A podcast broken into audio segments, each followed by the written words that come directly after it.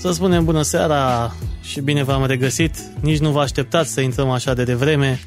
Nici noi nu ne așteptam să intrăm așa de devreme. Bună seara, stimații noștri. Ușor, prieteni. Ușor. O să intre și lumea, dar noi până atunci putem să începem prin a vă spune că dacă vreți să ne susțineți, puteți să ne dați un share acolo pe grupurile voastre sau pe pagina voastră și nu uitați de contul nostru de Patreon, pentru că am creat un cont de Patreon, acolo ne puteți susține și în premieră, pentru cei care ne susțin, cei care ne și plătesc, patronii noștri, cum spunem noi. În seara asta avem și... O să avem să și un material. Șeful. Avem și material. Frumos de șeful, că... Șef, da, Cornel, mulțumim frumos pentru cei $50 pe lună pe care îi primim, îți dai seama. Acum poți să practic să alegi formatul, e treaba ta, dacă vrei să de mâine venim și dansăm.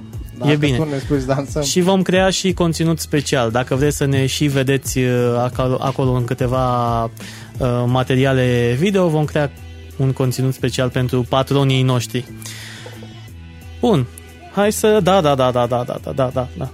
Da, poți să vorbești, că nu e interzis, o apă. Că poate vii dezhidratată. E Bucovina, oligofrenă. Bună seara, Corina. Bună seara, bună seara. Uite, mi-ai dat pe Cătălina Ponor, vezi? E Cătălina Ponor acolo. Reclamă? Să nebunesc dacă... Da, nu ne-am gândit. Bună seara. Am cu drag, mi-am făcut apariția mai devreme decât ați spus voi. Nu-i problemă, chiar nu e niciun fel de problemă. Noi ne bucurăm că ai ajuns. Asta e important. Să știi că nu era dor de tine, nu te-am mai văzut de... Vreo 4 ani. 4 ani, îți spuneam. De la carte. Nu, cred că sunt vreo 3 jumate, nu? Pe când ai avut lansarea de carte? 2014. Atunci. 2014, da. Aoleu, Doamne. Deci de la carte am intrat direct în sală, în antrenorat și gata, s-a terminat cu, nu știu, viața așa de birou, de haine de stradă, am intrat în Adidas și în training, în... Uite, mi se pare că... În ceea ce-mi place. Poza asta pe care a ales-o Vlad aici pe copertă în seara asta e chiar poza de la... Bine că n-aveți video acum. Da, sunt cu coada, așa. Mi-a spus iubitul meu că coada mă face mai tânără, uite. Eu nu cred, dar venind din sală de la antrenament, de la copii, direct la voi în emisiune, n-am ce să fac, m-am grăbit să ajung. Fă-ne un intro repede, cum e cu grupele de juniori, cu fetele. Grupele de juniori, noi suntem deja la... Suntem juniore 3, adică în 2015, în 5 ianuarie 2015, am reintrat în antrenorat ca voluntar, în sala în care și eu am început gimnastică. Vreo 3 ani tot voluntariat, aproape 3 ani, până în 3 octombrie 2017. Cu copii frumoși, am rămas cu o grupă de 7 copii care vin la seară 4 ore zi de zi, 6 zile din 7.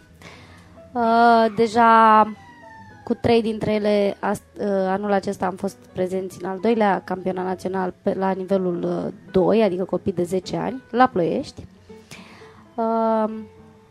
Ne pregătim acum cu una dintre fetițe pentru finala națională de la Deva din noiembrie.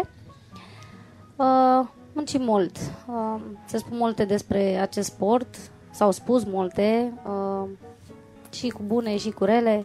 Pot doar să spun că nu se poate fără foarte multă muncă. Și din partea lor, în primul rând. Din partea părinților care stau pe holuri și așteaptă copiii ăștia zi de zi și nici măcar nu sunt, decât una dintre ele este din Ploiești, restul sunt, nu știu, 3 din Podeni, 2 din Băicoi. Da, sunt niște eforturi pe care, dacă trebuie să mulțumesc cuiva, că îmi dă posibilitatea ca eu să fac ceea ce iubesc, pentru că dacă n-aș iubi, n-aș intra în sală și nu poate m-aș face altceva. Părinților. Vreau să-mi spui cât de greu e, pentru că există niște deplasări. Cine se ocupă de ele?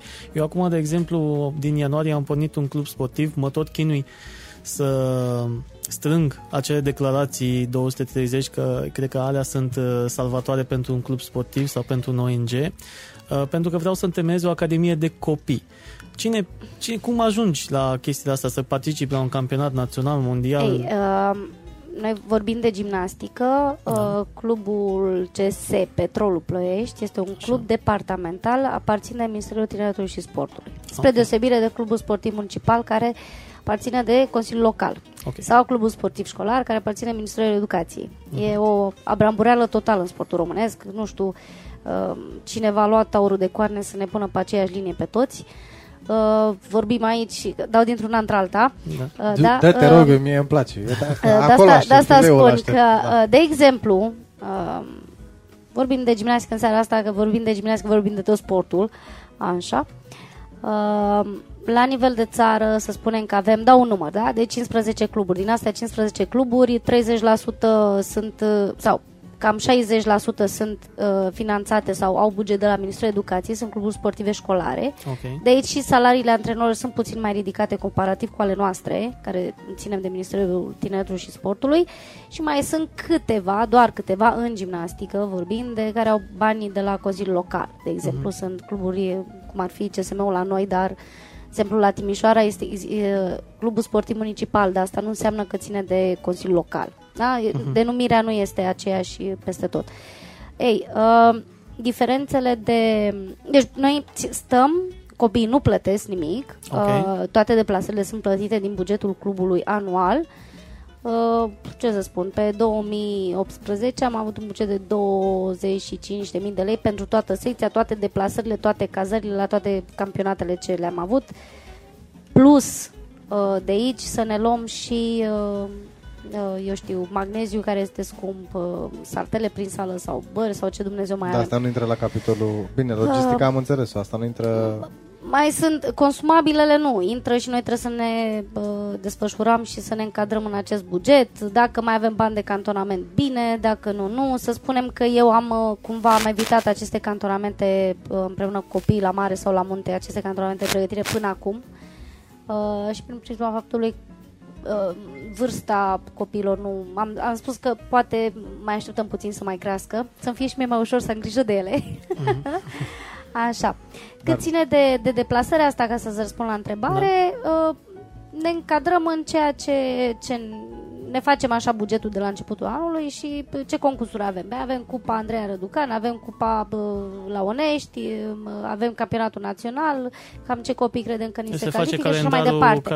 Și ne calculăm tot ce... Ne încadrăm în acel buget, că există un buget de 80 ceva de lei pe zi cu cazare masă de persoane pe care nu poți depăși. E ca un fel de diurnă. Da, nu pot să sar de treaba asta. E greu, dar la nivelul la care suntem noi în momentul de față de club, să spunem că încă supraviețuim. Nu e ca pe vremea noastră, când aveam tot.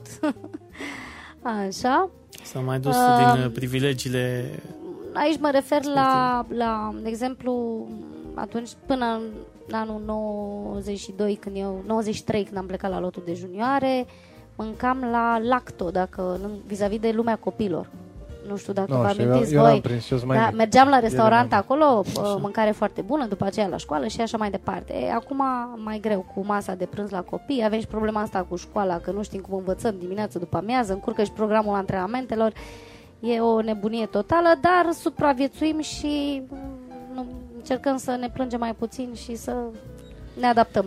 Bine, e o tragedie în sport, în sportul românesc în general, nu numai în gimnastică. Pentru cei care au început acum să ne urmărească, alături de noi în seara asta o avem pe Corina Ungureanu. Nu că nu s-ar vedea pe poza, adică... Păi nu că nu s-ar vedea, dar poate unul are, nu se uită, e în bucătărie și a dat drumul la... Da. Ha? Bun. Că și așa ai trimis tu la somn pe aia atunci să vorbim când vreau capul pe pernă.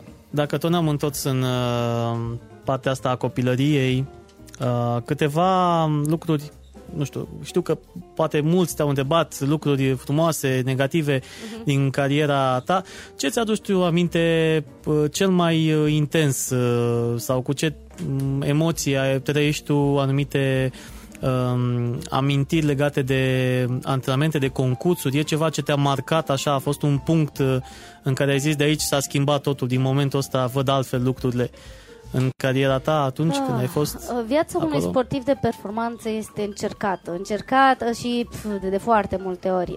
Auzeam la un moment dat o colegă de-a mea la un interviu recent fiind întrebată dacă și-a dorit sau s-a gândit vreodată să se retragă și a spus sigur că au fost momente când am vrut să mă las și ce te-a motivat să mergi mai departe și Vreau să spun că pentru, nu știu, părinții care ascultă acum, care ne ascultă și care au copii la un sport sau chiar fac sport de performanță. Performanță înseamnă în orice sport zi de zi, ca să ne înțelegem. Bun. Zi de zi. Dacă mergi din două în două zile, mai e până la performanță. Nu există...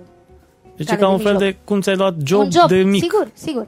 E, și în momentul în care tu ai un job de la 4 ani la 19, în cazul meu, 19 și puțin. Astăzi gimnastele se duc mai mult. Mi-aș fi dorit și eu să fac mai mult, dar astea erau vremurile în anii 2000. Bun. Și am avut un job zi de zi, făceam același lucru, de fapt același program, câteodată duminica după amiaza mai ieșeam în oraș, dacă antrenamentul de dimineață era bun. Câte antrenamente? Sunt pe zi un singur antrenament, nu? Vorbesc de anii de lot, de cei 7 ani de lot. Okay. Nu, 2 antrenamente pe zi. Două antrenamente dimineața pe zi. Și seara sau cum? Da, cu pauză de câteva ore de refacere, de fizioterapie. Fizioterapia face parte, sau refacerea medicală face parte din viața oricărui sportiv. Dacă cineva își închipuie că sportiv, de, nu știu, nu vorbim numai de gimnastică, de handbal, de basket, de fotbal, de, orice. Nu știu, scrime, orice, apar dureri. Da? Nu poți să faci sport de performanță fără dureri. Este... sunt adevărate minuni zilele când intri în antrenament fără o durere. Sunt perfect sănătos, pentru că nu, de la o anumită vârstă nu mai poți să duci. Asta este un adevăr care trebuie spus și trebuie acceptat. Suportabilitatea la durere este foarte importantă, pentru, mai ales în gimnastică. Da? Și eu sunt foarte atentă la fetițele mele atunci când... sigur, este important să-mi spună dacă au o problemă, să o rezolvăm, să știm ce-i cu ea, dar și eu le urmăresc dacă nu e o problemă nu e o problemă gravă, cât sunt ele dispuse să-și facă antrenamentul cu acea problemă, pentru că pe viitor aceste lucruri vor face parte din viața lor și trebuie să se obișnuiască. Asta una. Doi, nu știu, ca momente, astea au fost momentele grele. Poți să ai o durere de încheietură constantă sau o întindere pe care am avut-o, nu știu, o contractură pe care am avut-o în luni de zile. Odată o zi mă durea mai tare, o săptămână mai ușor și mai departe. Dar îți duceai, te duceai și îți făceai antrenamentele. Și simți presiunea pe tine, mai ales când se așteaptă lumea de la o medalie sau la un premiu, locul întâi? Sigur. Ultimul meu campionat mondial, spun și în carte, și cred că Alex a citit acolo, la un moment dat spuneam că principalul motiv pentru care eu m-am retras a fost acesta, probleme de sănătate care nu era doar o problemă, au fost acumulate în timp, n-am avut grijă de ele, am avut o problemă la umăr, la spate, glezna care a fost, mi-amintesc că am o poză pe internet și știu exact de când e ultimul meu sol la acel campionat mondial și mi-aduc aminte că nici nu mai puteam să merg și trebuia să-mi fac solul, pentru că eram în concursul pe echipe și nu exista altă variantă. Adică ce puteam să zic, domnule, eu nu mai pot, las echipa fără mine, pierdem și ne ducem. Noi eram la ora aia, aveam 2 titluri, nu, câte 3, a fost al 4-lea titlu consecutiv mondial pentru România, dar nu asta conta. Deci te și maturizează de mic, adică te face conștient de niște răspunsuri. Nu ai cum altfel, eu sunt atât de mândră de copiii ăștia ai mei, zi de zi vorbesc cu ele, zici că sunt... oameni mari, adevărate adolescente. Am avut o ieșire, vedeți, dau dintr-una într-alta.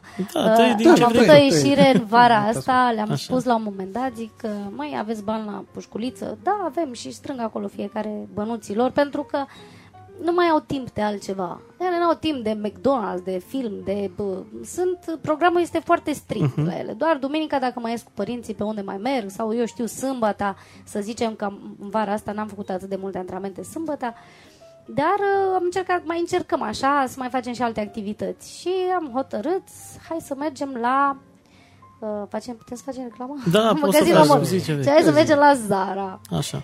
Și erau puțin așa, nu le-am văzut entuziasmate și zic, nu vreți să mergeți la Zara cu mine? Și adică fără părinți, da, deci au fost în nebunie. Bun. Și atunci ne-am făcut noi antrenamentul frumos, venit, cumnata mea ne-a ajutat cu mașina, am avut 2 mașini, le-am pus în mașină, am spus părinților, domne, la ora cu tare ne întâlnim la mall, veniți și le luați, și ne-am făcut programul. S-au dus fetele mele la Zara, s-au îmbrăcat, așa de frumos și ordonate, sigur că doamnele de acolo au venit, s-au speriat, m-am văzut singură cu 7 copii după mine și alte domnișoare. Am și o poză foarte frumoasă pe Facebook, să vă fac poză repede la Zara Kids acolo. După aceea am fost la Pizza Hut, pe urmă am mâncat și înghețată și le-a plăcut foarte mult faptul că sigur că ele se întâlnesc în sală și vorbesc și se cunosc între ele foarte bine, dar e important să ieșim și în afara sălii, să facem și alte lucruri. Nu ne permite timpul, pentru că tot timpul avem impresia că suntem în urmă cu pregătirea și aș mai face astfel de ieșiri. Le-am promis că în decembrie acum să-și mai strângă bani și mai facem o tură. Poate deci ne le și aduci pe aici să vorbim și noi cu ele. A, sunt niște drăguțe, cum? Ar fi... Sunt niște copii extraordinari, copii care sunt premiul 1 la școală toate, isteți, pentru că altfel sunt un sport foarte tehnic, gimnastica. Și dacă nu ai un copil isteț, nu prea are cum să-ți priceapă indicațiile foarte bine. Deci, ce să spun, asta este un adevăr și atunci trebuie să-l spun, pentru că trebuie să-mi laud. Sunt fetele mele. Laudele. Eu mă gândesc la riscul de accidentare, pentru că nu e un sport ușor de la șacă. Aici vreau să ajung. Păi da, dar riscul de accidentare există la orice sport. Păi eu când vedeam acolo, gimnastică mult mai mult. Eu știu cum merg cu emoțiile. Când vedeam mai ales la sol, sunt niște fete care făceau dublu flip sau cum se numește. Ei, voi vedeți la televizor? Păi băiatule, adică... Eu vedeam la televizor science fiction, scuză-mă, dar... Eu ce vedea, sfideam... Nu știu, am în imagine 92 sau ceva de genul ăsta și îmi scapă acum denumirea gimnastică. Da. Da, eu imaginea o am. Ei, uite, asta vreau să spun. Și mai ales în 2018 e multă viteză acum, s-a mărit totul, e mai multă... Nu, gimnastica a evoluat foarte mult la paralele. În rest, sunt cam foarte puțin pe aici, pe acolo, adică ce făcea Miloșovici se face și azi la sol, ce făceam, nu știu, eu la Bârna se face și azi. Problema și e pe la paralele. Schimbat? Cum s-a schimbat paralelele? Alții progresează și noi nu prea ne adaptăm în România. Te-ai văzut ca la fotbal. Și încercăm și eu la poate undeva 40% sau 35%, să nu zic, hai, 35-40% din antrenament îl petrec la paralele, pentru că avem acolo o gaură în ce se întâmplă în competiții cu gimnastele noastre și se încearcă așa pe toate planurile să găsim soluții, să ne prezentăm și să urcăm acolo unde a fost. Ne dorim. Da. Unde am fost nu vom mai fi, pentru că sunt foarte multe țări cu pretenții la medalii. Deci, cumva, lucrurile se împart. Adică, nu mai luăm noi locul 1-2 la Bârnă, va fi 1 și un 4, probabil, că mai intră o olandeză, mai intră o belgiancă, mai... Bine, între timpul ei au și investit în sportul ăsta. Păi nu, asta voiam să întreb. Ei, de mult, când era Miloșovici, nu aveau interes să câștige medalii oamenii ăștia? Nu, ăștia care apar acum, la locul 1, la locul 4. Eram cu atât de multe clase deasupra lumii, încât ei au învățat. În ani de zile au învățat metodele noastre, antrenorii noștri s-au dus să-i antreneze pe alții, pentru că principala problemă și poate principala problemă a sportului sau a gimnasticii este exodul antrenorilor, celor care au plecat din țară. Da, păi... Nu ai cum să stai, nu ai cum, deci să pui pe linie, fără a jigni sau a, nu știu, n-aș vrea să, ca un învățător sau un profesor să creadă, Doamne, și eu am treaba mea cu copiii, sunt responsabil. Doamne, nu, eu când intru în sală, eu dacă am întors capul și una și-a sucit o gleznă sau și-a rupt o mână, ei, sunt părinte și Milia, am pățit, se întâmplă, ce să facem? Adică responsabilitatea noastră este enormă. În sportul acesta lucrezi, faci niște lucruri foarte grele cu copii de 8, 7, 8, 9, 10 ani. Noi la 10 ani învățăm, acum trebuie să învățăm să facem dublu. Bun, dublu adică lor face unii, dar acum îl faci prima oară. Adică eu ca antrenor, eu nu știu cum se duce copilul ăla, dacă ține piciorul grupa, dacă se deschide, dacă vine în cap, dacă vine... Deci e foarte... responsabilitățile unui antrenor de gimnastică sunt enorme și în momentul în care vezi că încerci și te zbați, n-ai condiții de antrenament, n-ai sală nouă, îți pică tavanul în cap, ce ni se întâmplă, ne plouă în sală, așa, și mai ai și 1300 de lei salariu pe lună, îți cam vine să te duci. Și pleci. Și unde te duci când pleci? La o bază sportivă în străinătate unde sunt Alex, condiții. Uite, haide să spun. Tu știi că eu am fost în Anglia și am antrenat, da? În Marea Britanie, mă rog, Isle of Man. Ok. Și am antrenat pe aici o perioadă, ok, greu cu posturile, să mă angajez. Nici eu n-am insistat foarte tare, că eu sunt genul de om care nu-mi cer drepturile niciodată. Adică eu sunt pe principiu, mai întâi vă dovedesc că pot și pe urmă văd eu. Și mă, dacă vi se face milă, pot. Și ce bine că ai venit, îți mulțumim mult. Îi mulțumesc lui Dumnezeu, nu vreau să fiu hipocrit. Îi mulțumesc lui Dumnezeu că datorită rezultatelor beneficiez de acea rentă, fac parte din acei 400 de sportivi care au rentă și măcar acest lucru, dacă s-a făcut ceva pentru campionii noștri și pentru noi toți, acest lucru este foarte bun. Preț. Nu contează prețul. Doamne, câteodată mă minunez la cum merge țara asta, cum s-au gândit în anul 2000 să facă ceva și pentru noi, pentru că ne dă posibilitatea să rămânem aici și să facem niște lucruri aici. Să mai încercați. Da, eu mă duc în sală, sigur, nu îmi spun acum că cei 1300 de lei nu sunt buni. Sunt buni, dar să spunem că dacă aș rămâne fără job, m-ar da afară, tot m-ar duce la antrenament și aș avea grijă de copiii mei, că nu mă joc nici de munca mea, nici de munca lor. Bun. Adică pun capul pe pernă liniștită și știu că am să-mi plătesc un telefon, să-mi plătesc o rată, așa, așa mai departe. Deci nu am grijă zilei de mâine. Asta nu înseamnă că mă duc în vacanțe și am bani să mă destrăbălesc. Ești oricum conectată cu sala, deci vacanțe... Asta este unul dintre aspecte. De aici și eu de multe ori spun, domnule, n-ai cum să ții un antrenor, nu știu cum. Colegele mele, cum colegii mei din țară, trăiesc cu acești bani.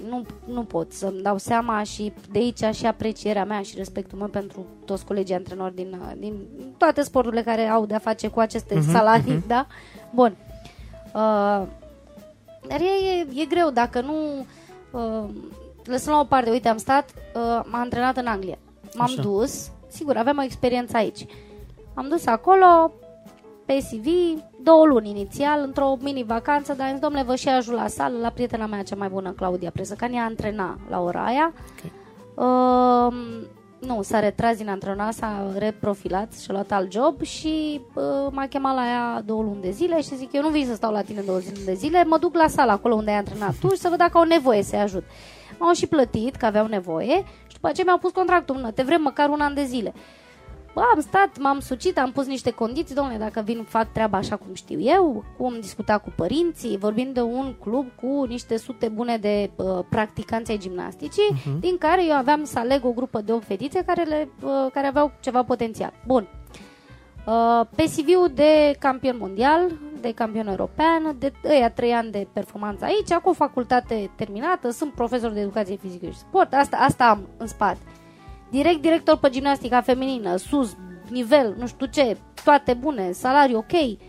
Mă întorc acasă, plec de jos, că la noi n-are valoare, aici nu contează la mine. Eu puteam să fac și doar școala de antrenor, nu contează studiile superioare, da? Am 1300 de lei salariu, nu pot să mă duc mai sus la 1500 pentru că trebuie să aștept 3 ani să-mi dau nivelul următor. Da, și asta nu e tot. Și asta nu e tot și nu mă feresc să spun pentru că m-am enervat foarte tare zilele astea.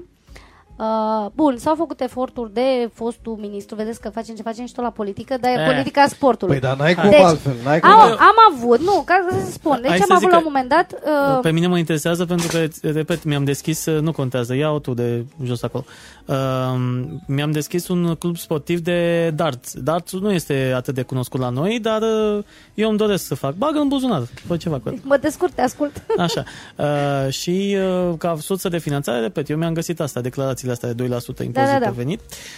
Dar de asta sunt interesat de ce îmi spui tu, pentru că trebuie să știu la ce mă aștept dacă încep să lucrez cu copii de anul viitor. Cumva. Trebuie să văd niște exemple. Nu, dacă n-aveți treabă cu banul public, trebuie să aveți treabă cu găsitul sponsorilor și așa mai departe. Aș spera să am și de acolo, că îți dai seama, deplasări la campionatul mondial. Știi care e faza? Mulți spun, domnule, dar de nici te duci să-ți cauți sponsori. Nu zici, dar treaba mea să cauți sponsori. Treaba mea e în sală, să mă concentrez, pentru că munca mea nu necesită doar acele 4 ore în sală. Da. Eu am treaba mea de făcut integrale, de făcut acasă, așa numim noi exercițiile, variante. Pentru fiecare copil sunt 7. Da, fiecare copil cu personalitatea lui, cu elementele lui, da? Deci capul meu stă doar la viața personală, familie și muncă non-stop. Bun, ok. Deci în modul să caut sponsor. Pe aia înseamnă să mă îmbrac de dimineață, să mă duc, ce să fac, să cau la uși, să bat pe la uși, dați-ne și nouă ceva. Am mai găsit, deci prin cu Andreea Răducan, care m-a și ajutat, am obținut niște bări de paralele, mă rog, deci nu s-a pus problema. Da. Dar să revenim la ce pățâi eu, așa. Am avut la un moment dat un ministru al sportului care, pe care eu la început l-am și criticat, nu-i vedeam rostul, domnul Marius Dunca, da? El l-am criticat și caută omul ăsta, pe altcineva n-au găsit, venind după Gabi Sabo, după Lipă. Ei, a venit omul ăsta și chiar și-a dat interesul. Și-a dat interesul, a fost, să apropia foarte mult, a înțeles că nu știe cum e cu sportul, a luat toate federațiile și a pus, a ascultat pe toți, a tras linie, a văzut, bă, ăla. A fost singurul ministru care a venit la noi la sală să vadă că noi avem o problemă cu clubul, o problemă veche, nu știi mai cui sunt, ne-a luat domnul Volosevici, nu știi mai cui sunt, ai cui suntem, nu ne mai administrăm înapoi și o chestie de ca și clădire. Da, bun. Da. Și am fost la fiecare ministru, de la Doina Melinte până inclusiv la domnul Dunca. Vreau să spun că era miercuri, mi-a promis că vine vinerea și ne-am trezit cu el la sală. Un om foarte deschis, un om care chiar a pus în mișcare niște lucruri, adică nu că numai pe Facebook, deci chiar le-a făcut și a fost apropiat de oameni. Nu i-am vorbit nici cu dumneavoastră, a fost apropiat de toată lumea. Tocmai că l-au schimbat, cred că a scos capul prea mult. Eu i-am spus că asta, cred că ai scos capul prea mult și de prins prea în față, ia, punem pe altcineva. O domnișoară, da. Domnișoară. La început, cum a reușit, deci m-am angajat. S-a făcut rost că erau posturile blocate la Ministerul Tineretului și Sportului, dar noi pe club aveam un post de la scrimă care a fost transferat pe gimnastică, sigur cu condiția că eu să mă angajez la o firmă, să vin prin detașare. Bun, ok, s-a rezolvat. M-am angajat pe un an de zile. În ideea în care trebuia ministru sau cine Dumnezeu trebuia să ocupe să definitiveze aceste posturi, pentru că nu sunt doar eu la nivel de țară detașat ca și antrenor. Dom'le, au trimis cerere către cluburi, am cererea, cred că în geantă, clubul a făcut mai departe sesizare sau a trimis cererea la minister în ianuarie anul ăsta, deci în 2018. Da, avem pe Ungureanu și încă un antrenor de la atletism, cred că de Gust e vorba, Augustin, pe care vrem să-i ținem să fie definitivați pe post. Și ce au zis tovarășii? Păi stai puțin, că m-am trezit cu 2 zile înainte și mi-au spus, vezi că ți expiră, că pierzi niște zile din salariu, că trebuie să nu s-a definitivat nimic, trebuie să... Bun. Ei, acum n-am mai putut să mă mai rog de cine mă angajase și pe mine, cu de-a mila, să te duci, te rogi de unul, bă, mă angajezi pe mine și azi și mâine mă detașez la club. Nu, m-am angajat la frate-miu, mi-a trebuit o firmă, deci trebuie o chestie de... Da, păi se poate, bun, dar intrăm până nu din spate. Da, zici că sunt la... Și mi s-a părut așa, nu știu, deci eu mă duc când fac treaba mea la sală, da, pentru care sunt plătită. De ce trebuie să alerg? Da, să alerg eu, să bat pe toată lumea la cap cu... Că nu e așa de simplu, te angajezi, te alea, cu acte, du-te, ia-ți adeverință în fiecare an, că sunt sănătoasă. Iarăși de la an. Ei, chestia asta eu mai pot face anul ăsta și mai pot face și la anul, că dacă nu se definitivează, ar putea să rămân pe afară. Bun, deci mi se pare așa o lipsă de păsare, adică ce pretenții să mai avem să le dea ăștia bani când ei nu sunt în stare să definizeze niște posturi și mai spui, domnule, noi ne dăm interesul pentru sport. Păi, măi, doamna ministru, cine Dumnezeu îi fi? Tu n-ai ce să conduci dacă nu ai antrenori. Cine ți antrenează sport? Nu știu, deci noaptea minții, adică, bun, să vină copii la gimnastică. Păi, bun, venim, noi suntem 4 antrenoare, care fiecare are copii la performanță. Câtă inițieră să faci, e sport individual, da? Nu avem sport de echipă, dăm o minge și ne dăm de la un la altul. Bun. Tu când îți iei 20 de copii de între 4 ani și 6 ani și să-i sui pe toți pe bârnă, nu poți să... Cât să te ducă? Și pe urmă, după o oră jumate de inițiere, îți vin copiii la performanță și stai că vine concursul. Deci este o muncă, ce să vă spun... Și altora, domnule, nu mai avem rezultate. Și oamenii, domnule, ce-i cu gimnastica? Asta se întâmplă, eu întâmplător iubesc copiii și am pornit pe un drum să vedem până unde o merge. Adică înapoi nu dau, cu sau fără salariu. Dar nu se poate să fie. Oamenii nu mai pot fi tratați așa.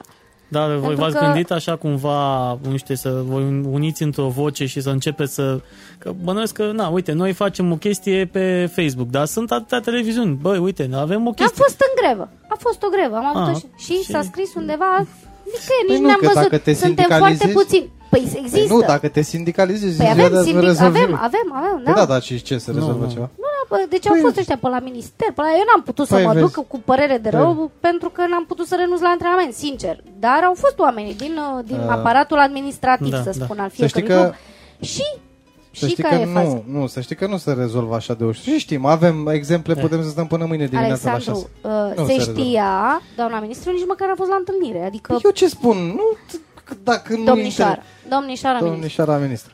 Dar fără chestia asta, scuze, fără aparatul ăsta, voi nu puteți participa la concurs, n-aveți drept? Fără aparat care? Aparatul ăsta cu ministru, cu bla, bla, bla. Dar noi avem treabă cu...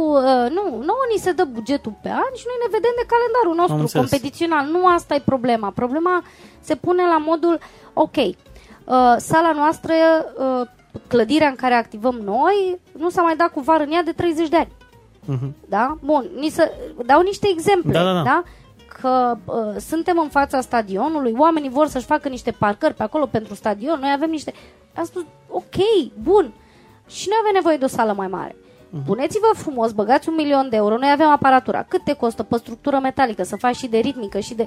Faceți, fraților, o chestie din asta, nu știu, luați bani, habar n-am, că văd că pentru referendum am avut 43 de milioane. Luați unul colo, ne mutați cu totul și demolați, faceți câte parcări vreți și ne vedem noi de treaba acolo. Dar nici nu știu...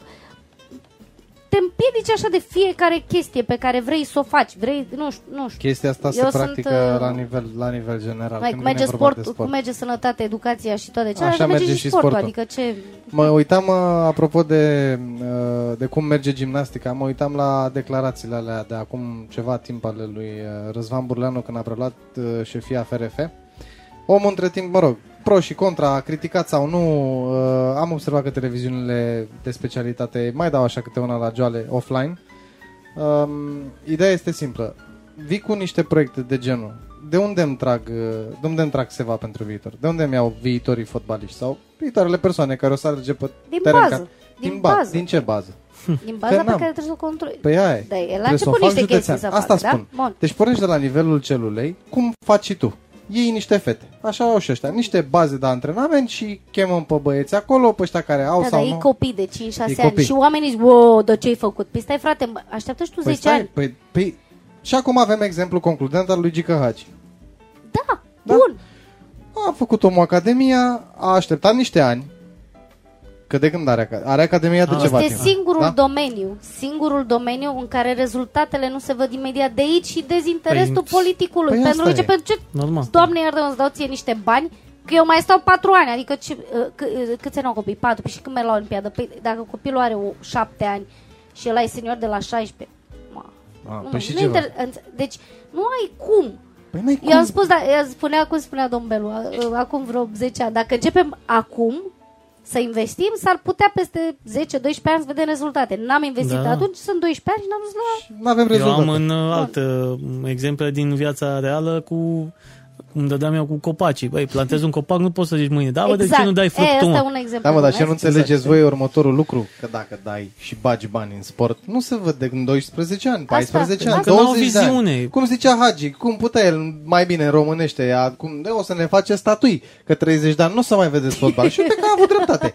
N-a zis-o frumos, n-a zis-o... Nu și-a făcut el statui, i-au făcut alții statui. Și-a făcut Academie și bine a făcut. Dar mai bine se dea 1.000.000 de euro lui prea fericitul Dani, că vine Dani și zice. Că Dani când vine și zice... Cum să nu-l băgăm pe Dani? Eu am propus impozitarea bisericii. A propus toată lumea impozită. Da, se impozită. Eu vreau să le luăm bani. Ce să impozitezi la un ONG? Că nu e ONG. Vezi că e ONG. Boss. Da, boss, dar ONG-ul în sinea lui e pe o lege cadru. Legea aia cadru se împarte. Are așa. Segment. Dacă impozitezi ONG-ul ăla, impozitezi toate ONG-urile. Păi impozitezi oricum toate ONG-urile de anul trecut. Se iau impozite. Dar nu se iau impozite? Dar nu se iau impozite la nivel de SRL. Dar de ce nu i-ai luat și lui Dani un impozit? Că și el e lăcaș de cult. Bine, nu? Poți să iei impozit, adică, pe bun, salarii. Acum lăsând gluma deoparte... Păi necredincios. Păi nu sunt necredincios, mă. Pe, n-are treabă, păi ce... Deci nu ia impozitul Dumnezeu, ia lui Dani. Păi da, și mă duc în fața beșerii și spun... Eu cred că voi vreți să vă apropiați de 6-7 octombrie. Nu știu, vreți să mergeți puțin... Nu vrem să ne apropiem, că de-abia am scăpat. Noi am dormit cam greu săptămâna trecută. O săptămână m-a ținut cu 6-7. Ne-am certat și în afara emisiei și în timpul emisiei. V-ați certat sau ce? Da, cumva ne duceam în aceeași direcție. Deci nu te gândi că unul era pro și unul contra. Tot tâmpenie. Dar motivele sunt diferite. Oamenii au motive diferite pentru că cei care n-au fost. Noi ne certam pentru că el nu vrea să discutăm cu invitații despre asta. Nu se gândea, poate vine vreun nebun, cine știe, să voteze, ne dăm cap în studio. Citesc pe Facebook de câteva zile niște oameni care par oameni serioși. Cât am friendat în zona asta. Aoleu! Doamne, deci eu nu știu cum, și nu puține, adică oameni, dar eu mă bucur pe cap care au niște vorbe la adresa altora de asta Dumnezeul. Săptămâna asta, cine este principalul precursor la tot rahatul ăsta? Care se întâmplă așa sub ochii noștri. Cine? Bor,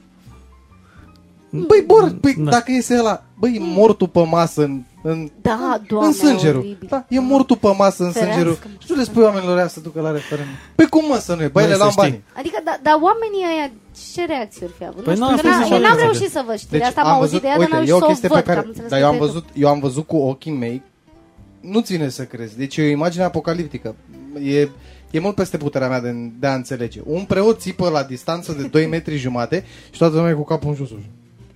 Pioasă. Ce mă ceva? Nu mă duc la voc, care e problema? Păi nu te arzi în ea. Bine, asta rămâne de văzut. Deci eu chiar mă bucur că a fost referendumul ăsta, pentru că am putut să-mi fac un filtru nou către prietenii aia virtual, știi? Că mai vezi așa, mă bucur. Am văzut niște postări cu niște băieți și fete și femei. Băi, oamenii în toată firea, te uiți pe ei, știi, și te uiți că au... Bine, sunt și multe conturi din astea, fără... Bine, dar te mai uiți și vezi la ce au distribuit ei mai jos, știi că... Da. Și incredibil. Dar mă uitam pe contul Andrei Bălan. Așa. Doamne, ce-și aude fata asta acolo, Dumnezeule. Da, deci am citit și eu paragraful. Deci nu poți. Nu, trebuie să ajungi la o imunitate de genul ăsta. În primul să nu citești. Dacă te începi să citești... Mi-a milă de ea. Tu trebuie să înțelegi un lucru. Andreea e artist. E așa mai luat la joale. Sigur, dar nu halul ăsta când îți spune de copil, de aia e deja o altă... Adică cum te numești? Adică, băi, eu m-am dus ca să... Cu Dumnezeu un suflet, dar te blestem până... Nu, asta zi al noștri credincioșii noștri, dacă ajungem acolo cu discuția, n-au nicio legătură cu credința. E corect, nu, e o chestie de turmă. E o chestie de turmă care pur și simplu merge din inerție. Exact. Acum, judecând, n-am nimic cu credința și n-am nimic cu cei care merg la biserică și cred. Eu am o singură problemă. În momentul în care tu, personal, învrăjbești și le ceri oamenilor să urască și să judece, ai o problemă. Da. Înseamnă că urmărești un lucru. Din punctul meu de vedere, asta a fost o regie ieftină. Păi da, așa a fost religia întotdeauna. Și înainte de Hristos, de Iisus, de Jesus, de cine vrei tu, de Cristina, Cristi. Da.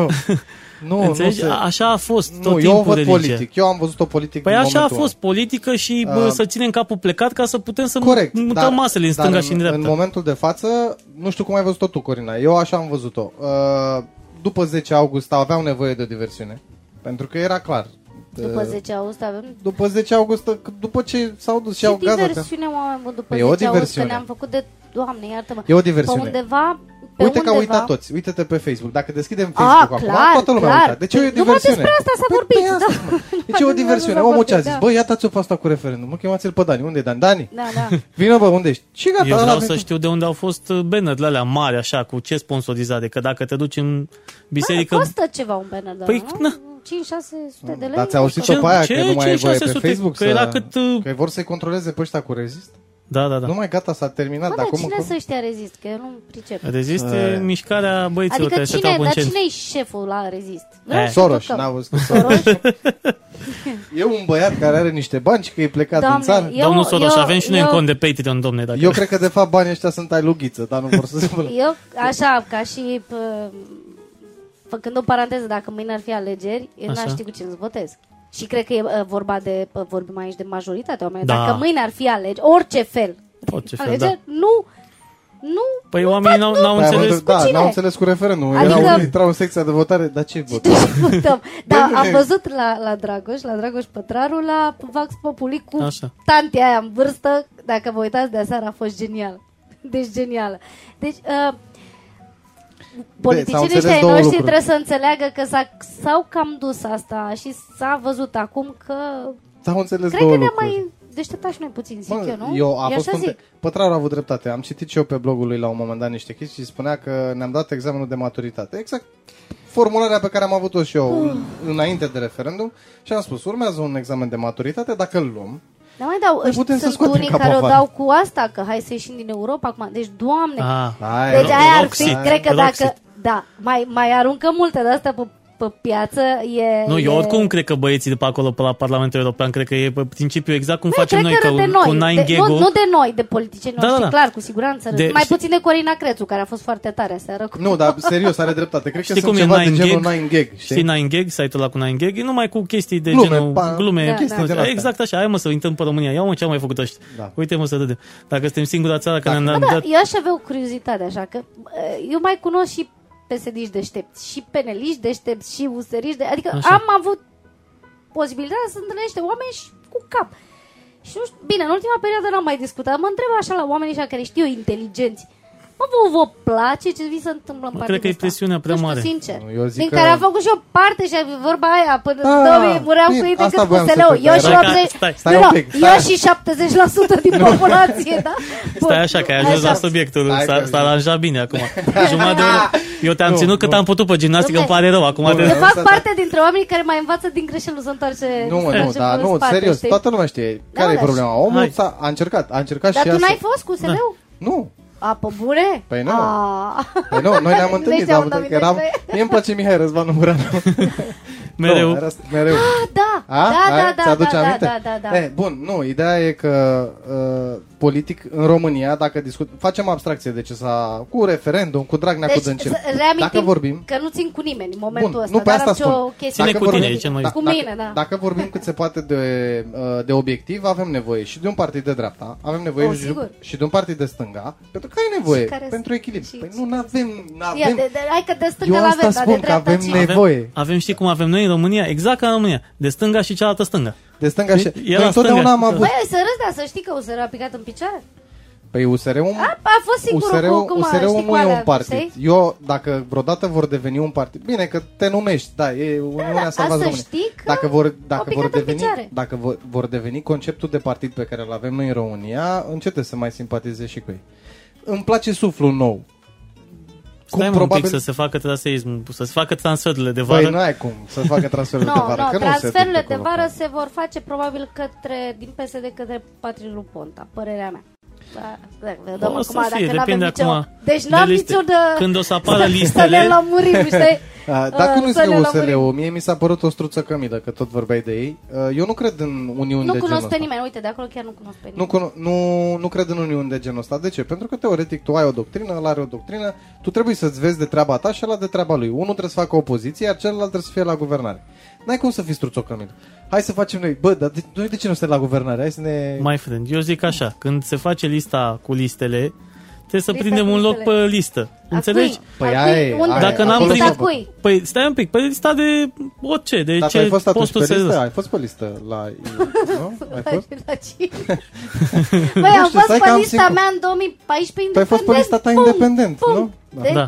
M-am dus de cheulă pe toată țara. Deci de asta zic. Auzi, dar stai puțin, că totuși am, știi că eu am plus vreo săptămână, că am zis, Doamne, mi-am tras toată familia, toată lumea, toți banii după mine, bum, când am cheltuit în toată campania aia. Mă, da, 28.000 de oameni au pus tampila pe mine. Și cu ce mă mai fi anulat pe aici? Deci, stau și acolo și mă gândesc. Păi e bine, poți face un concert. 28.000 de oameni, eu am fost inexistentă. Deci, inexistentă ca și vizibilitate. Adică, da. Dar cum ți s-a părut? Uite că nu te-am întrebat. Cum ți s-a părut ție experiența aia de atunci? Măi, ai fost exact acolo, în mijlocul evenimentelor. Oh, da. Nu, eu am muncit, fraților. În campania aia, kilometri întregi pe zi, cred că am luat... Cred că aveai caravană. A fost de departe cea mai mișto campanie și cea mai bine gândită, cel mai bun mesaj. De altfel mi s-a și spus, că mă mai întâlneam până în aeroport la Timișoara. Am fost acolo la un moment dat, 2 zile, și m-am întors și în avion am venit cu foarte mulți candidați de prin mai multe partide și ei, fiind printr-o campanie, sigur, ajutați de alții. Eu eram așa, și de singură, și de... Eu n-aveam bani de 2 bilete de avion. Eu mergeam cu avionul, frate, mi-a cu mașina. Așa, așa mai departe. Bun. Dar, sigur, a fost greu atunci, dar acum, uitându-mă în spate, mă gândesc la ce spuneam eu atunci când îmi spuneam, bă, asta e nebună. Dar astăzi se spun aceleași lucruri. Și păi nu mi-a că a fost cum pasă înaintea multora, adică... Atunci să zici că întotdeauna da, sau... No, dar ai mai face chestia asta? Dacă... Nu, nu, eu în politică, da. Nu, mi-am mâncat 10 ani din viață, fraților, deci e greu. Dar eu mi-am dat sufletul, pentru că a fost singurul proiect în care am muncit și am dat totul și a ieșit varză. Adică, și de aici mi-am dat seama că, băi, nu, pentru ce? Adică ieșeam pe stradă și îmi făcea, îmi aduc aminte pe la Buzău, într-un parc, și îmi spuneau așa oamenii, vai, mamă, și că sigur mă recunoșteau, eu noi ne făcusem un calcul, stă, 30 de secunde la fiecare om, de unde? Că oamenii se bucurau, că mă văd și mă țineau câte 5 minute, vreau să spun că nu mai aveam seara voce, aveam picioarele binete, de la stat în picioare, mi se spărgeau vasele de sânge pe picioare, vă jur. Deci nu, eram cu spatele cu 5-6 voltarene pe zi, ca să pot să merg în picioare. Bun, aia a fost o lună de zile de campanie cu ai mei oameni. Și în condițiile în care tu ai fost campion, adică... Și să-mi spuneau, măi fraților, și să-mi spuneau oamenii, că de asta spun acum, uite, vorbesc după atâția ani cu degajare, că nu prea am vrut să vorbesc mult despre treaba asta. Mamă, femei, parcul ăsta mare în Buzău, nu mai mi-aduc aminte cum se numește, mamă, zice... Te votăm, te-am votat, dar ne ducem cu domnul Diaconu, că ce tu mai ai timp? Băi, și atâta s-au dus cu Diaconu, de-a bătut ăla și PNL-ul. Da. Adică... și asta mă uit la domnul... Nu, asta e pe sistemul, cu tu mai ai timp, e ca... Tu mai ai la timp. Și am zis, nu mai am, frate, timp, mă întorc, că spre deosebire de foarte mulți politicieni care stau pe acolo în Parlament, eu am o meserie. Eu mă întorc, eu n-am nicio problemă. Da. Da? Nu, ești politică, m-am dus, fac ce-mi place, ce știu, cu copiii mei, satisfacția aia pe care o am de fiecare zi când copiii învață cât un element. Sigur că mi-aș fi dorit să fac ceva pentru sportul ăsta, dacă nici eu nu știam ce-i cu sportul în România, atunci nu știu cât și care m-am încumetat să intru în politică, pentru că nu vedeți că sportivii nu se încumetă. Tocmai din cauza asta, bă, nu mă murdăresc, că mă jură lumea, că trebuie să-ți asumi, să jumate, nu știu, 80% din oameni te jură. Da, mă, dar tu fiind independentă atunci, nu erai privită ca o... Depinde, stai un pic. Care, Alexandru, că mi-am auzit că de fapt cine stă în spate, păi normal. Și atât a stat toată lumea în spate. Și da, că mai au, domnule. Sigur că avem multe femei în politică care, sigur, au făcut niște compromisuri să ajungă pe niște poziții și cu, știi? Vorbim nu merge, frate, pe picioarele tale, pe picioarele așa, nu te bagă lumea asta. La un moment dat toții se închid. N-ai cum, n-ai cum. Dar... Te întreabă șeful, deci că iar Ponta. Ponta până la moarte. Nu, păi n-am zis nimic de Ponta, am zis ceva de... Da, a zis că la Ponta în parte. Nu, stai, păi nu, acolo vor pleca, da. Nu, e Ponta, e cu Ponta. Ponta... Să lăsăm. E cu puntea. Ponta e cu puntea. Bun, și ziceai tu, deci în chestia asta nu te-ai mai băgat, n-ai mai face politică, nu te-ai mai băgat. Nu, dar dacă cineva îmi vrea vreun sfat, am spus că dacă vreau un sportiv vreodată se va încumeta să facă ce am făcut, îl consiliez și îi spun ce are de făcut și din experiențele mele, fără niciun fel de problemă și îl voi susține. Păi uite, poți să faci o chestie asta de campanie, știi? Budescu am înțeles că vrea să apuce de politică. Cine? În fotbal, Budescu. Și că nu mai joacă fotbal, trebuie să te lași de sport, așa, să ai vreo 5-6 ani, să știi care cu ce să mănâncă și pe urmă să... Dar trebuie să ai nervitat, mă, când te duci. Eu am fost la un moment dat când s-a mutat domnul Volosevici la PMP.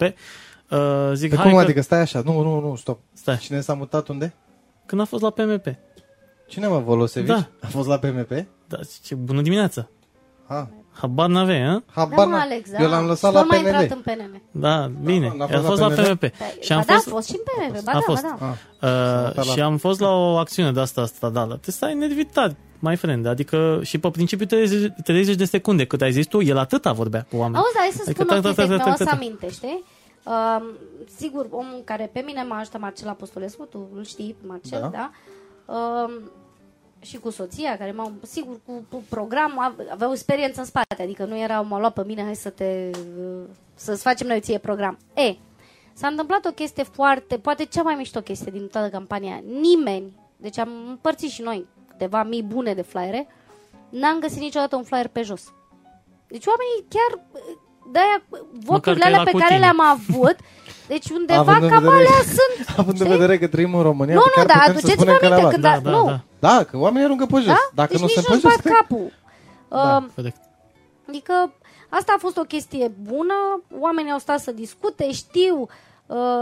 A fost funny în ziua votului, când eu începusem să primești și eu, sigur, aveam și eu echipele mele până țară, știi? Uh-huh. Până pe la ora 11 existam pe Exipol acolo. Existam cu, avem un prag acolo. Dar nu mi-e ieșiseră oamenii mei la vorbă la ora aia. Băi, și când au început și primeam mesajele și alea, că am avut și noi o rețea acolo pentru cât am putut, capacitățile noastre, până mai toată țara. Și am dispărut, adică culmea, când au început oamenii să mă voteze pe mine, n-am mai apărut pe nicăieri. Da, a fost, ce să zic... Nu mai știu, ți-au luat vreun interviu atunci, în perioada aia? Ei, mi-au luat nimic, nu, dar nici eu nu. N-am fost dezamăgită, eu n-am fost dezamăgită de... mi-am dat seama că... mi-a trebuit 8 luni de zile să strâng semnăturile. 8 luni, fraților, 8 luni, doamne! Și mă uitam la domnul Diaconu, era la televizor, la Antena 3, și copiii ăștia din campanie, că le terminasem, erau la îndosariat, adică stăteau zi-noapte la numărat, să numărăm corect. Deci fratele meu nu mai dormea, el era și eu mă trezeam noaptea, măi, numărați, avem, adică să nu avem probleme. Bun, stau la numărat, asta nu-i bună, asta nu-i completă, asta nu știu ce. Bun, și domnul era la Antena 3 și... Deci, ia uite, în 3 zile s-au strâns semnăturile. Adică este, nu știu cum au făcut alții, că mi-a luat 8 luni. Adică... Ei, hai să spun eu cum au făcut alții. Aveau niște aparate de campanie. Măi, mi-a luat 8 luni. Sunt bine înfipți acolo în treabă și s-au dus cu... Deja erau pregătite. Cred că erau pregătite înainte să trească să fie semnate. Ele erau acolo. E anturajul. Aveți nevoie de semnături. Da, eu nu spun. Sigur că l-am urmărit. Am avut curiozitatea în ăștia, că sunt 4 ani și sunt alegerile europarlamentare la anul. L-am urmărit pe domnul Diaconu, că vorim acum vorba de... Tot independent a fost. A fost un om vocal și ok, știi? Adică nu am nimic să-i reproșez eu. Nu era loc de 2 independenți, normal. Dar mă gândesc acum că stăm și ne uităm așa prin ce se întâmplă prin politică, știi? Și vezi câte unul care chiar am vrut să fac ceva, adică nu m-am dus, nu mi-aș strica numele pentru nimic în lume, adică să mă duc să cer, da? Și când se bagă câte unul de ăsta, imediat îi se închid ușile. Oamenii n-au încredere să... Da, te-ai gândit și la... cu partide și cu tot și cu... La responsabilitatea lume, de după... Să zicem că ai fi câștigat. Uh-huh. După ce s-ar fi terminat mandatul. Așa. Ce ai fi făcut după? Că, uite ce fac azi, probabil. Sau aș fi rămas în... Nu, cu siguranță m-aș fi întors în antrenorat și probabil... Pentru ușor, știi? Nu cred... Nu, adică pentru mine ar fi fost o etapă. Niciodată nu mi-am dorit să fac toată viața politică. Cum nu-mi doresc să fac toată viața antrenorat. Adică nu, vreau să fac mai multe lucruri, dar vreau să le fac bine, știi? Poți să faci maxim 5-10% din... Eu cred că ar fi captivat. 5-10% din ce trebuia să faci. Pentru că niciunul care... Nu poți să stai într-un mandat să... La ce fel de probleme pe care trebuia să le rezolvi din momentul în care... Intrai pe funcție. Eu am... Cam spun așa ce am în cap, adică, știi? Asta nici nu prea m-au simpatizat. Am fost așa cam dată la... mai feriți-vă de Ungureanu sau hai să-i facem pe plac că mai țipă. Sau, cam asta a fost imaginea pe care mi-am... Pentru că n-am... cum să spun...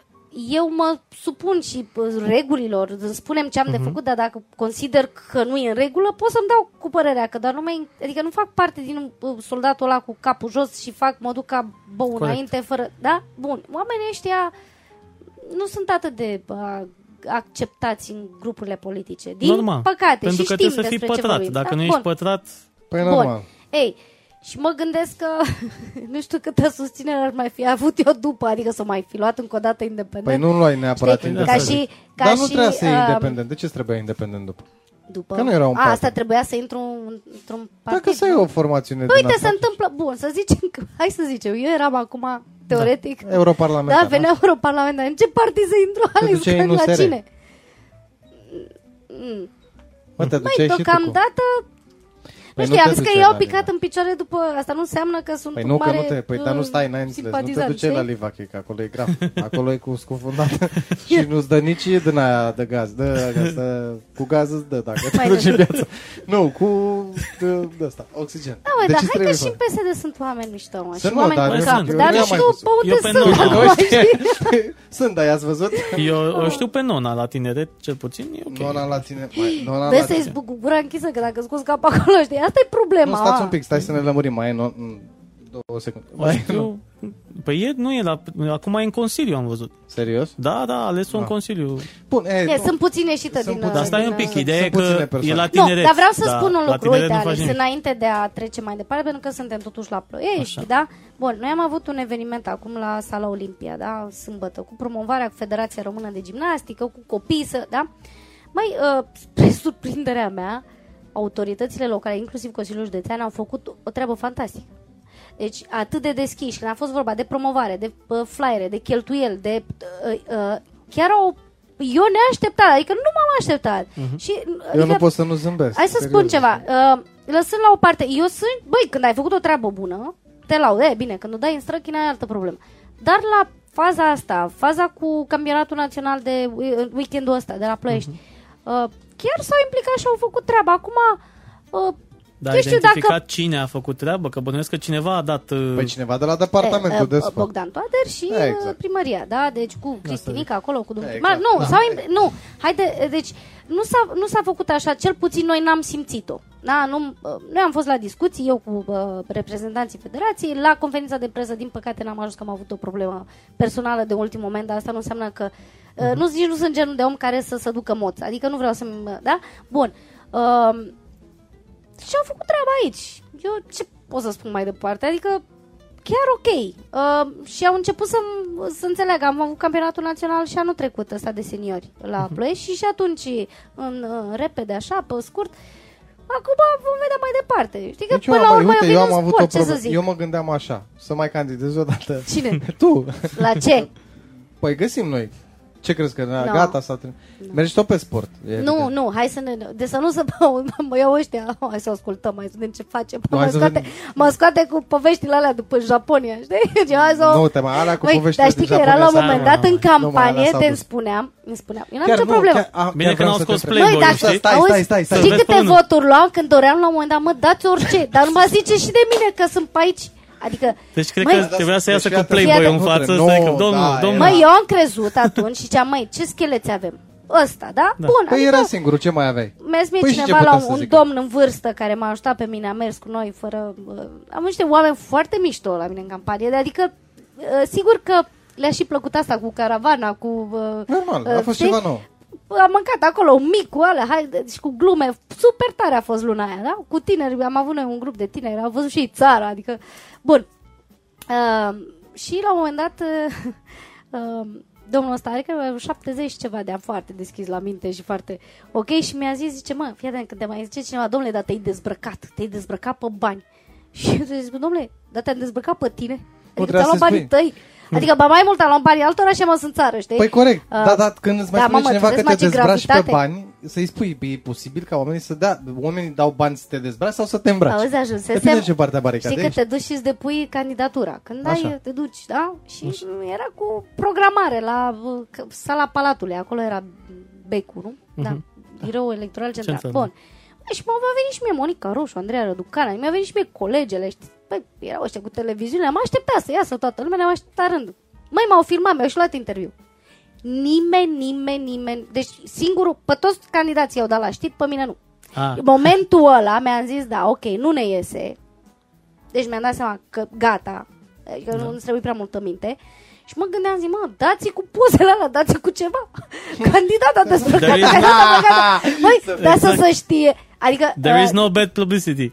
Nu, eu nu sunt, nu, asta cu nu contează publicitatea negativă, publicitatea să fie, nu sunt de acord cu ea, pentru că eu am tras mult după astea, dar la atunci... Păi da, depinde de moment. Le-am spus, ne spuneam așa, fraților, nu o să iasă, dar hai să ne facem de râs, hai să vedem, adică ajungi, nu mă duc cu 2000 de voturi, au fost 27, aproape 28.000 de oameni, adică vreo 2 stadioane de la noastră, sau cât vine, un stadion. Măi, eu nu înțeleg oamenii ăia, chiar... chiar au fost oameni pe care eu am întâlnit pe stradă. Sigur că am avut și oamenii care s-au ocupat în teritoriul cât am putut noi acolo, 50-100 de persoane pe grupuri. Pe... Nu sunt puțin, care... dacă îi pui așa într-o piață 28.000 de oameni...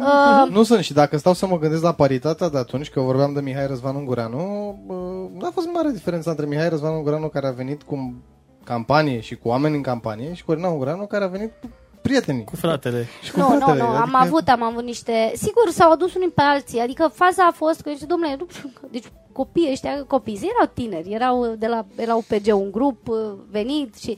Au zis, ok, deci ne iei, nu trebuie... Deci au fost și niște fete foarte istețe, au învățat foarte bine viața mea, să știu ce spun oamenilor, pentru că nu puteam să stau numai eu de vorbă. Ei trebuiau să fie ca mine, da? Să spună omului, eu sunt Corina Ungureanu, dar oamenii întrebau, dar ea unde e? Și eram așa un dute vino, a fost, v-am spus, frumos și greu, dar pe de altă parte eu nu mi-am dat seama, eu nu mai urmăream campaniile altor candidați, așa, sau partide, dar mai puțin că îmi prea aveam timp, dar alții mă urmăreau pe mine. Mi-amintesc că m-am întâlnit în aeroport cu doamna Grapini, la Timișoara. O știam, mă uitam așa, eram atât de obosită, mă uitam, doamne, de unde știu pe femeia asta, mă uitam, ah, ok, nu mai venea în cap mintea și în cap cum o cheamă. Și la un moment dat a venit și, vai, Corina, atât de mult îmi place și cum îți faci tu campanie, mă uitam așa ca, și dar am văzut că te îmbraci numai în alb și nu înțelegeam și întâmplă, doamne, am dat seama, fără să mă gândesc, că mă îmbrăcam comod, adică, da, și se pare că aveam mai mult îmbrăcat în alb și aveam niște ișarve așa, cu ce tricouri mai aveam noi, cu numele meu, ce reușise și noi să facem. Și eram urmărită și știu că am mai auzit. Deci urmărită am fost, da? Nu știu, a fost la un moment dat un candidat care a preluat ideea asta cu caravana. Cu caravana. Ne-am luat-o că n-aveam bani de cazare, adică hai să ne că aveam patru pe acolo, da, să ne înțelegem. Ideea în sine e foarte tare, să faci o caravană și să te plimbi prin țară, prin România și să stai să lucrezi efectiv cu echipa. Da, era scris pe ea tot, adică... Da, știu, mi-aduc aminte că... Dragilor, să apropie de sfârșit? Da. Acum când ne-am aprins, ca să zic așa. Acum când ne-am aprins, dar lasă că lăsăm pentru altă dată. Poate mai vine. Am înțeles că l-aș aștepta domnul Donald, da? O să ne confirme mâine, avem o discuție telefonică și îmi spune exact în ce zi o să... Vrem să ne întrebăm cât s-a făcut... bună acolo la parc. Da. Cât s-a făcut toia la parc acolo? Nu, am fost eu, deci parcul arată super, super tare. Cui îi place să alege, să merge acolo. Bun, perfect. Da. E o reclamă perfectă pentru emisiunea de... Nu fac reclamă gratuită, arată bine, ce vrei. Face o treabă, pune pe poze, pe Facebook, mie îmi place că are vizibilitate. Nu, temă, frate. Și vorbim mai multe când o să vin. Dragilor, prieteni, vă mulțumim mult și pentru această seară. Vă aducem aminte că... Vrei să spunem, să spunem de Patreon odată. Dejunii de seară, intrați pe Patreon, patreon.com/dejunii de seară, acolo ne puteți susține proiectul și o să și vedeți dacă plătiți ceva video material.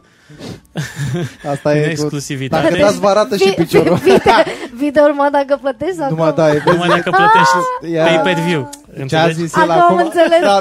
Ce a zis el acum e în conformitate cu legea, mulțumim frumos. Bine că n-a plătit nimeni. Că nu s-a votat. Da, corect. Mâine seara ne întâlnim cu Sebastian Ștefan, tânărul talentat magician, care ne va face niște chestii aici în direct, pe care le veți vedea tot pe Patreon. Iar joi seara ne întâlnim cu un coleg și prieten de-al meu, cu o chitară și cu o domnișoară sau doamnă? Domnișoară, cred că este, care face hemi-sync. Este o tehnologie, o metodă de terapie. S-o trimitem și la București, la Victoria. Oricum, e foarte tare. Asta e cel mai important. Mulțumim frumos că ne-ați ascultat. Dați mai departe tot ce... Mă alături de noi în seara asta a fost, după cum puteți observa, pe wallpaper Corina Ungureanu. Mulțumim mult, Corina. Mulțumim că ai fost lângă noi. Mai venim, Te mai așteptăm. Te așteptăm dacă vrei să vii să facem rezidențiata aici. După ce termină antrenamentul, vii și facem emisiunea cu copiii din data viitoare. Mulțumim, prieteni. De la Pupitru, Alexandru sunt eu, Vlad sunt eu celălalt. Și până data viitoare, să auzim de bine, toate cele bune. Pa, pa!